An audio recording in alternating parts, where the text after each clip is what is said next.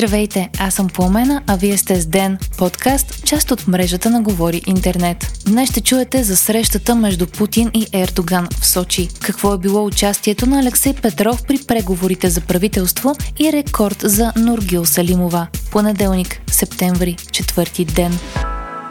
Русия е отворена да обсъди зърнената сделка. Това е казал Владимир Путин на турския си колега Реджеп Таип Ердоган днес в началото на срещата им в Сочи, съобщава Ройтерс.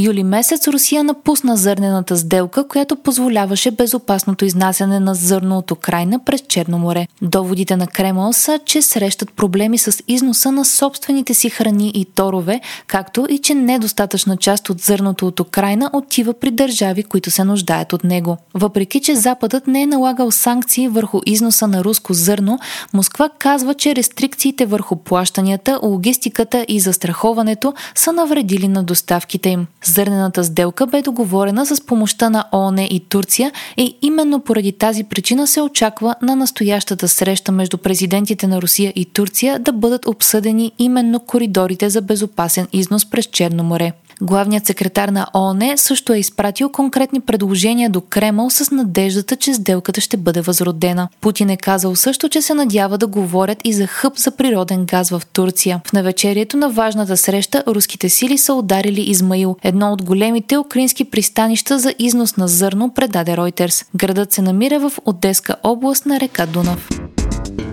Западът трябва да даде гаранции за сигурност на Русия и да забрани на Украина да се присъединява към НАТО, заяви началникът на кабинета на премиера на Унгария, цитиран от Политико. Изказването е в синхрон с позицията на министър-председателят на страната Виктор Орбан, който миналата седмица каза, че Западът трябва да се договори с Москва за нова структура на сигурността, която да дава независимост и сигурност на Украина, но това не трябва да бъде чрез членство в НАТО. Той допълни, че Киев няма никакви шансове да спечели войната. Тези изказвания само доведоха до допълнително обтягане на дипломатическите отношения между Будапеща и Киев.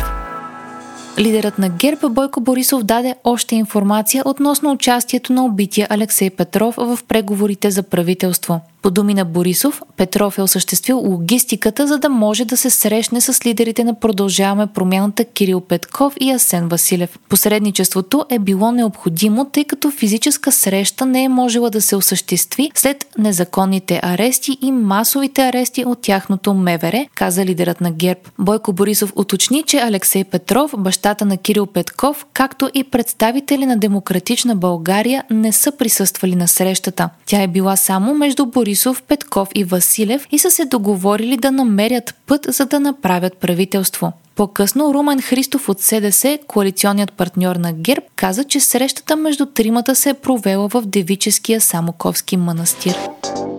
Българската шахматистка Нургил Салимова постигна рекордно класиране в световната ранглиста на Международната федерация по шах ФИДЕ. Сребърната медалистка от Световната купа е 39-та в света с Ело рейтинг 2424. Така Нургил Салимова е българката с най-високо класиране. Миналият месец Салимова бе на 47-мо място. Антуанета Стефанова също е сред първите 100 сред жените с Ело от 2410 и 46-та позиция в класирането. Водачка при дамите е китайката и Фан Хоу с Ело 2628.